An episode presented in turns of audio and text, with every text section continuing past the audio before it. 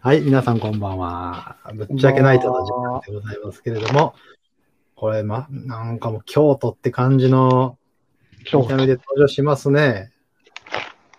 今日はプロ雑用のマロさんでございます。よろしくお願いマロでおじゃる。はい、ということでですね、まあ今日も月曜日の22時から、ぶっちゃけないということで、働き方の本質ですね。この番組はね、あの、ムーブドで働き方トレーナーとして活躍されているプロ雑用の小林さんにですね、働き方の真髄の部分、技術やノウハウではなくてですね、考え方の部分をぶっちゃけていただく番組です。えながら視聴にも最適ですので、ぜひ、気軽に聞いていただきたいですし、概要欄に、えーアンケートフォームっていうのがございます。コメント欄ね、たくさんいただきたいんですけれども、ちょっとコメント欄に書くのは恥ずかしいなっていう方もいらっしゃるかもしれませんので、その場合はですね、フォームから、まあ、好きな感想であったり、まあ、こんな時どうなのあんなネタやってよとかあれば書いていただければと思いますので、よろしくお願いします。じゃあ、今日もマロさんよろしくお願いします。よろしくお願いします。あの、ツイッターでハッシュタグつけてね、つぶやいていただいても、ぜひ拾いますんで、ぶっちゃけないと。ぶっちゃけナイトで、ハッシュタはいグぶっちゃけナイトでつぶやいていただけると、はい。拾います。はい。ぜひよろしくお願いします。この上にも書いてあるんですけどね、ナイトは小文字の、小文字とか英語のナイトで書いていただければ、うん。ぶっちゃけナイトのハッシュタグはこの番組しか出てこないので、どうぞよろしくお願いいたします。お願いいはたします。はーい。まあ今日のテーマなんですけれども、前回が大好きなことをやめさせる方法ってことで、まあ、ちょっと働き方とは一見違うような感、ね、ちょっとテイストが変わってきた感はあったんですけども、まあ、今日も割とそっち側のテイスト、広めのね、働き方に限定しないテイストなのかなとも思っていますが、今日のテーマを、じゃあ小林さんよろしくお願いします。はい。今日は、えー怒ると叱るの違いについて語っていきたいと思います。あんまり意識したことがないかもしれないですね。まあ、もしかしたらうんや,、ねやっていることとしては無意識にやってるかもしれないですけど、怒ると叱るの違い、はい、よろしくお願いします。これは結構、世の中の人ね、あの、区別がついてない人意外と多いなと思っているんですよ。怒ると叱る。なんかこれ明確に違っていて、じゃあ、あの、先に怒るってとこなんですけど、怒るって何かっていうと、あの、本来の意味って、角立つ、角立つっていう、角が立つっていう意味らしいんですね。へえ、はい、はい、はい。で、角が立つっていうのは、どういうことかっていうと、まあ、角ってあの、角っていう字ですけど、うん、うんまあ、うんニョキニョキニョキっていううん角が立ってくる。あーで、これは腹が立つっていう意味ですね。はい感情で言うと。うんうんだからうん角が立てば腹が立てるという意味になるので、まあ、あのーで、怒るは、まあ、あの、漢字があるじゃないですか。うんとっていう字はね。はい。うん女に股に心と書く、うん怒る。語源は、あの、起立の、起立の方の、あの、怒るうん。木の怒る。うんと全くひらがなで書くと同じじゃないですか。これ同じ意味らしくて、うんあの、どちらも、えっと、勢いが盛んになるっていう意味らしいんですよ。はい、はい、はい、はい。気持ちの高ぶりをあ表現する言葉として怒るっていうのが出てきた。だから非常に、ーあ、の、感情的なものだってことですね。ああ、なるほど。はい、はい、はうい。あすごいイメージしやすい。で、あの、人間っていろんな症状、表情があるじゃないですか。うん。で、一番遠くに離れていても見える表情って笑顔な、笑顔なんですよ。うん笑顔とそれ以外で距離が全然違うんですね。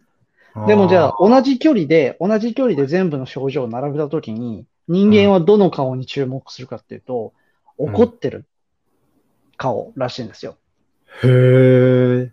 怒ってる顔がたくさん並んでるところの中に、笑顔だとか他の表情が入っててもほとんどわからないらしいんですね。それは、でも、笑顔とかのはい他の感情の顔の中にうん怒ってるっていう顔が一個でもあるとすぐにそこわかるんですって。へえ。こんなんで。へえ。それ、それは、その、状態というか、その日本人でも外人でも関係なくなんですか？関係なく人間、これはあのアメリカの方の実験結果なんで、はい。へえ。そうなんや。人間は一般的にそういうものになるんだそうです。だから、それを考えるとですね、あの、怒ってる時の表情って感情の高ぶりがすごく高まってるエネルギーがあるところじゃないですか。じゃあ普通の動物は怒ってる時ってどういう時かっていうと、あの、うん。身の危険を感じて相手に対して威嚇してる時だと思うんですよね。ああ。はいはいはい。犬でも、野良猫でも、野良犬でもね、何でもそうですけど、動物って怒ってる時ってこう、体を持ち上げたりとか、こう肩を力震やして、こうんう、牙をむき出しにして、ガーってなるじゃないですか。うん。攻撃体制なんですよね。うんうんうん。確かに。だから、怒りの症、怒りっていうのはやっぱりその、怒るっていう行為は、相手を攻撃する行為なんですよ。うん。ああ、なるほど。はいはいはい。じゃあ一方で、うん。叱るっていうことなんですけど、叱るっていう行為が怒りと、えっと、多分区別できてないっていう人の多くは、多分叱るも怒るもごっちゃになってるところに一番の理由は、まあ声を荒げて、相手のなんかミスだとかを指摘するっていうところがあると思うんですけど、本来の叱るは、あの、基本的に、あの、厳しく注意を与えるっていう意味はあるんですけど、うん勢いが盛んになるって意味とか、感情が立つって意味はないんですよ。相手、あくまではい。相手ではなくって、はい相手の行為の非のある行為に対してはい。指摘をして、それがなぜ非なのかを説明し、注意を与えるっていうことが叱るって意味なんですね。だから腹は立ってないんですよ、実は。ああ、なるほど。うん。へえ、な、ああ、すげえわかりやすい。それ、ああ。なるほど。だから、よく、あの、あるのは、お子さんも怒っている人とはい叱っている人では全然子供の反応はやっぱ違うんですよね。人間は感情をぶつけられて感情で殴られると感情で殴り返してくるもんなんで。うんうん。だ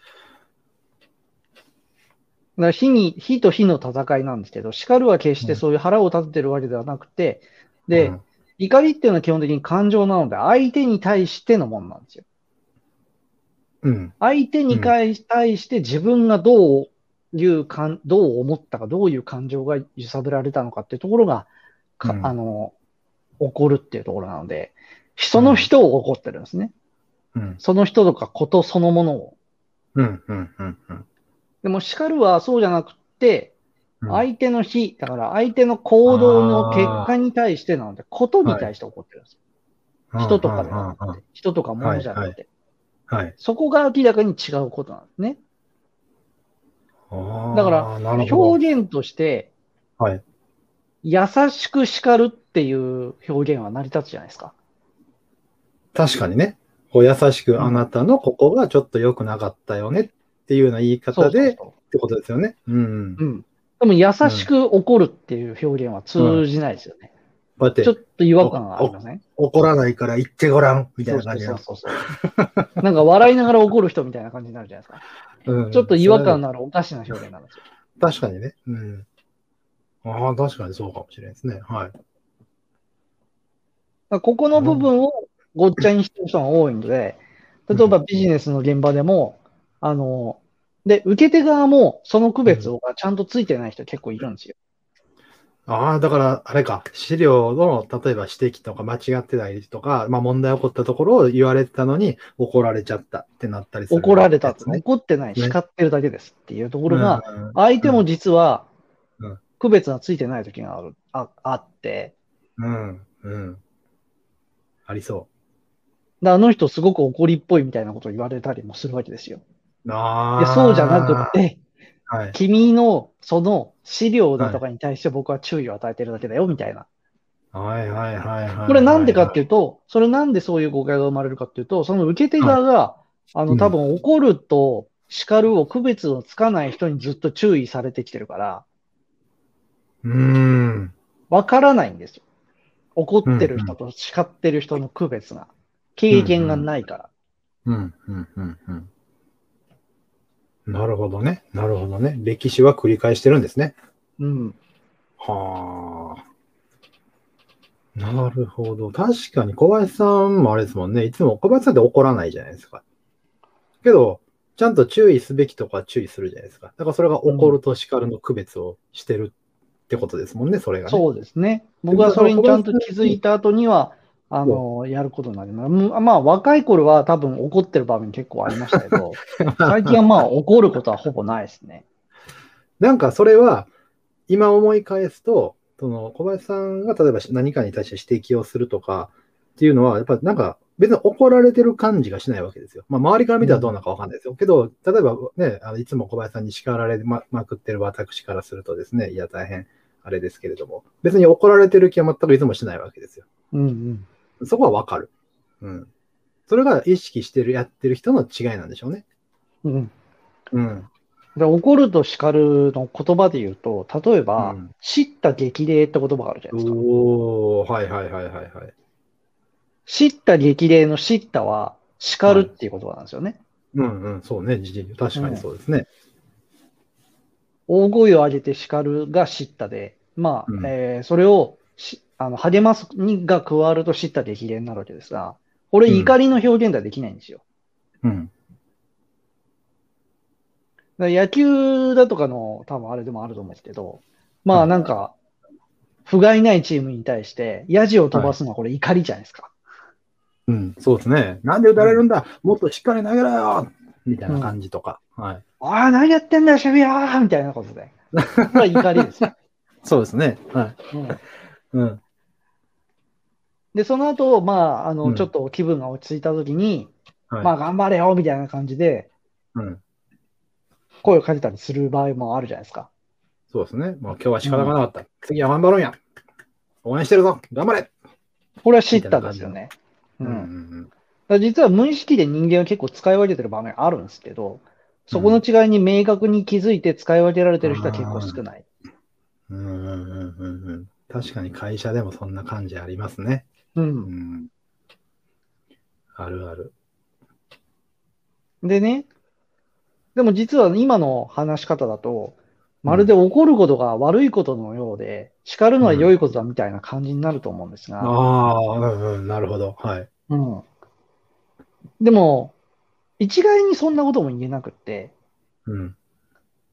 さっきも言った通り、怒りっていうのは、うん、あの、エネルギーなんですよ。感情の。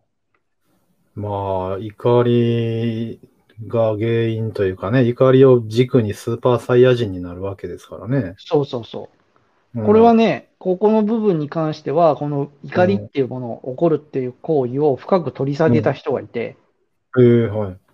えっと、それは、若い人はわかんないかもしれないけど、我々の世代以上の人はまあ大体知ってるだろう。あの、岡本太郎さん。はいはいはいはい。芸術は爆発だ。ね。爆発ね。太陽の塔の方ですね。はい。はい。彼の、えっと、作品って、うん、まさしくその怒りが原動力なんですよね。ああ。すごくエネルルギッシュじゃないですか。あの人の作品って。うん。そうですね。で、あの人はなぜそういう感情を持っているのかってところを、まあ、ご自分の著書、著書の、あの、美しく怒れっていう本があるんですよ。その名も。はい。はい。美しく怒れっていう、そのものズバリのタイトルがあるんですけど、はいここの冒頭のところでちょっと一部抜粋して、あの、お話をさせていただくんですけど、はい。まあ、あの、ひ日常の鬱憤とか、上の人から物を言われて怒られて、それを下の者にし八つ当たりする。これはもう最低の怒りだと。はい。うん。で、一方で、えっと、その怒りを溜め込んだまま、腹に、腹に据えかねた状態で、陰でぐちぐちとぐちぐちという、これも非常に情けないっていうふうにおっしゃっている。はい。個人の腹の虫ではなくて、人間そのものや社会に対する憤りっていうものを人間は当たり前に持つものなんだと。うんうんその憤りを深く深く潜っていくことが重要だとうん。憤りを覚える部分を掘り下げて掘り下げていくと、怒りは深くなっていくと。うん深くなっていくと、ある地点でその怒りや憤りは自分から離れて透明になるっていう、うんいうふうに、まあ、いかにも芸術家的な表現だと思うんだけど、うん。で透明な怒ここもね、さすが芸術家だと思うんですが、透明になった怒りは、長い呼吸の聡明な憤りとなるって書いてあるんですよ。はあ、ほほほ。深みのある表現なんですね。はい。で、怒りっっていうのは叫びだとかそういうものを伴うものなので、まあ、決して人の心を愉快にはしないと。見るものを楽しませるファスがないと。怒りというものは。うん。うん。多くの場合、抵抗を感じられる。抵抗を感じさせるだろうと。うん。うん。特に、特にですよ。惰性的で弱い人間にはこれは強烈に突き刺さ突き刺さるもんなんだ。ああ、はい。うん。だがそれがいいと。感じさせてやれと。純粋な怒りをって。はい、はい、はい。憤りや怒りは純粋なんだと。その純粋さを封じ込めて分かったような顔をして妥協するなっていう。うん。自分の腹の虫の問題を他人にぶつけたりをするのはうん。怒りではないんだ。ただの腹いせだっていう。あ彼の言うこの怒りっていうのは、要するにうん、妥協するな、諦めるな、憤れっていう。自分の中から内から出てくるエネルギーをうん。自分の仕事だとか、そういうものにぶつけて、ぶつけろって話なんですね。うん。うん。うん。それが全てを破壊し、生み出す原動力になるっていうことを、うん。岡本太郎さんはご自分の著書で言われていると。いやでこの話で重要なのは、さっはいき僕が言った通り、そう、あの、怒るの定義の時に話をしたっていうのは、ー。これはか、あの、岡本太郎さんが、あの、否定をしている最低の怒りの話なんですよ。自分の感情を元にして相手を、あの、か感情の拳でぶん殴る行為っていう。はい、はい。うん。そうではなくって、個人に対する怒りとかじゃなくって、もっと憤り、深い、その、うん。ものを、うん。に対して怒れ。その怒りを掘り下げていけって。まあこれがなぜ僕は結構、はぁと思ったのは、まあ、彼の作品が好きだっていうのもあるんですけど、それ以上に自分自身に経験があるからなんですよね。おー、なるほど。はい。うん。僕が常に、僕の最大のエネルギーって実は怒りなんですよ。行動するときのエネルギーって。うん。うん。うん。うん。特に仕事においては。うん。もう僕は大体仕事に対しては怒りを持っている。うん。まあでもどういうことかっていうとうん、およよく聞きますもんね、小林さんそうそう。ちらちら言うと、言ってたと思うんですがう。、うん。まあ、そういう理不尽な、うん。あの、仕組みであるとか、うん。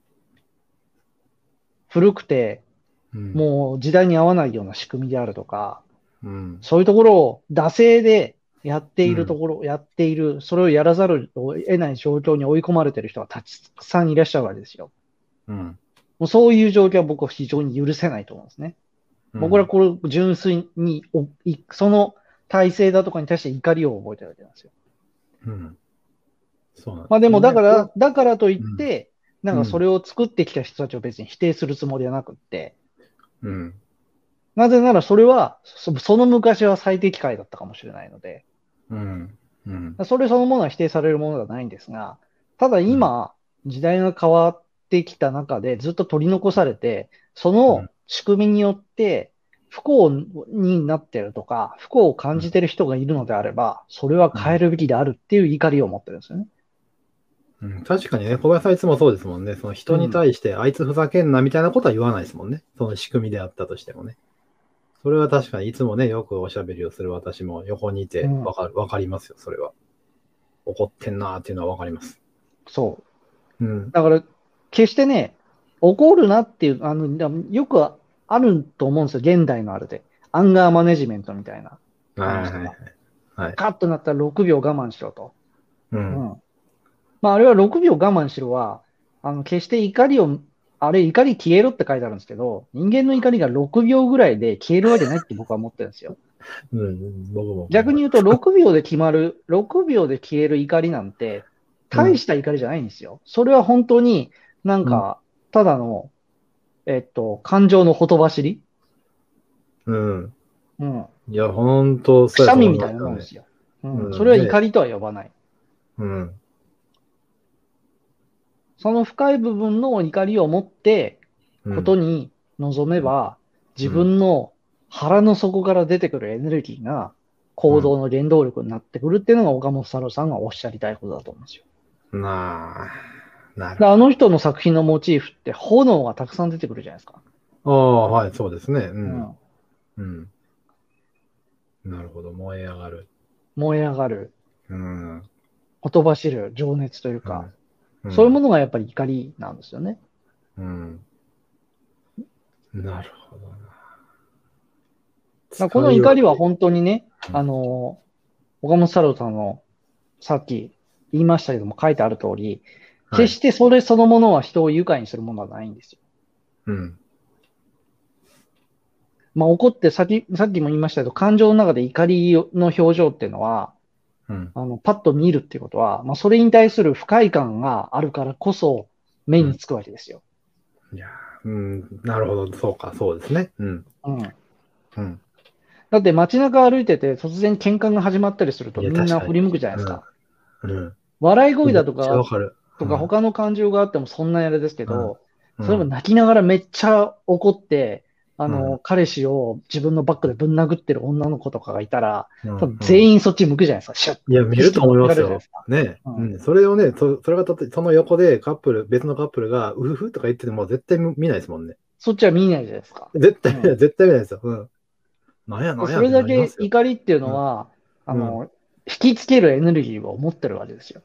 うんうんうん多分あらゆる感情の中で一番こう外部へのほとばしるエネルギうん。ーですよね。発散エネルギーだと思いますよね。うんうんうん。怒りって。だそれはちゃんとコントロールできるんだったら、今みたいな考え方でコントロールしていけばいいと思うんですよ。うん。人ではなくことに向ければ、うん。俺叱ると怒るは自分のコントロールの中に置けるようになるので、け決して人に対して怒ってはいけない。うん。うん。うん。そうね。なるほど。これもう完全にもう組織作りですよね、本当に。うんうん。いや、ちょっと怒るのにややめよう、気ぃつくよって思いましたよ。まあ人間だからね、怒るっていうのはね、あはい。の、だから当たり前に出てくる感情の悲しい喜怒哀楽のううちの一つですから、うん生活してて当たり前に出てくるようなもんなんだけど、まあ少なくともそれを元にして、なんか楽しさとかだったらいいけど、なんかこうね、人を感情、自分の感情でぶん殴ることはあんまりうんハッピーにはならないよと。それはね、うん。まあでも結構みんなおっしゃいますよね。そうやっぱ若い頃は、うん。私もよく怒ってたよとか言うけど、やっぱりいろいろね、し知識が増えてというか、経験が増えたら分かってくる部分なんでしょうね、自然と。その辺は。まああるかもしれませんし、ううんん。だからさっきも言った通り、あの、叱ると怒るの区別をついてない人がやっぱ世の中いっぱいいるから、こちらが叱っているつもりでも、うん。相手にとっては怒りをぶつけられてるっていうふうに感じる人もいるわけなんですよ。だからそこはちょっと相手を見極める必要があるなとは思いますね。うんうんうんううんうん。ん。確かに。いやー、なるほどな。これ使い分けだな。いやー、ちょっと、はい子供に謝るか。これでも本当そうですよね。家庭でもそうやし、仕事でも、これ、これって違いないじゃないですか。職場の考え方と普段の考え方って全然違いがないところやから、別に働き方の話じゃないし、組織づくりっていう意味ではもうほんま働き方以前の問題ですもんね。本当。うん。いや、大事なお話だと思いますよ。いやー小林さんまあの歴史を見ても、一旦を見ました。怒りっていうものは、うん。必ず歴史のターニングポイントで必ず出てくるので、民衆の怒りだとか、あらゆるものの怒りが。ああ、はい、はい。時代を動かすパワーがあるんですよ、怒りって。うんうんうん。だから知ったかぶりせず、なんか妥協せず、諦めるぐらいだったら、うんもう必死になって怒るぐらいのことをしないと、やっぱ世の中って変わらないんだろうな、逆にって思いますね。確かにね、時代、そうか、時代をね、確かに楽しい楽しい時代変えようみたいにならないですもんね。うん。全然違うもんね。一揆であったり、戦争であったり、まあそうやし、暴動だってそうですし、まあまあん学生運動なんて、まあまさにそんなんでしたもんね。うん昔で言うと。うん。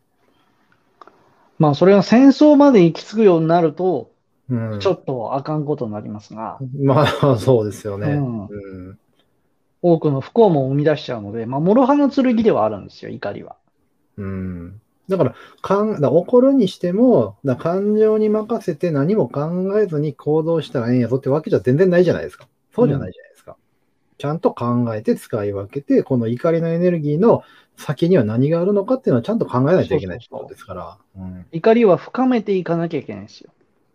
そうですよね。そうすれば自分がなぜそれに対して怒りを覚えているのかっていうところが見えてくるはずなんで、そうなると岡本太郎さんの言う通り、うん。長く聡明な憤りになるんですよ。いやーまあ、僕は全然そんな域まで届いてないですけどね。そうだ、言うてみたいですね。うん。今私は長く聡明な憤りに満ちているとか言うてみたいですね。うん。はあ。いや、これは面白い。いや、深い話でしたね。じゃあ、まあ今日はこの辺りで、まあ、次回の予告に行きましょうか。はい。はい。次回もこの、これと似たようなシリーズで続きますけども、次回はですね、褒めるの責任。おお。なるほど。にちょっと似てるようなジャンルではありますけれども、うん。あ、なんか、これ前に、あの、はいにちょっとし似た話があるかなと思ったんですけどね、あの、頑張れっていう言葉は、まあ、地獄へうんうんうんのみたいな、あ話みたいな、まあいろいろしてるじゃないですか。まあ、はい近しいものもあるのかなという気はしますね。そうですね。はい。う。ん。ということで、まあ、これでもを掘り下げていきたいと思います。働き方だけじゃなくてね、生活にも使える人間関係という部分で非常に大事な考え方と思うんで、もうぜひ皆さんも来週もね、聞いていただきたいと思いますし、私も楽しみにしております。で、この番組なんですけれども、ポッドキャストですね、配信もしております。Spotify と、えー、ポッドキャストですね。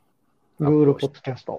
はい。Google Podcast アップをしておりますので、そちらでも、そちらであればね、あの、YouTube じゃないので、いわゆるだから画面オフにしてても聞こえる状態になりますから、まさにながら聞き最適でございます。はい。皆さんそちらもよろしくお願いいたします。で、YouTube をご覧の皆さんはですね、ぜひ、いいねボタンと、あとはチャンネル登録もいただければ、我々はいつも、ちょっと、ちょっとした、そういう反応があれば、二人して抱き合って喜んでおりますので、よろしくお願いいたします。はい。ということで、今日も、小林さんありがとうございました。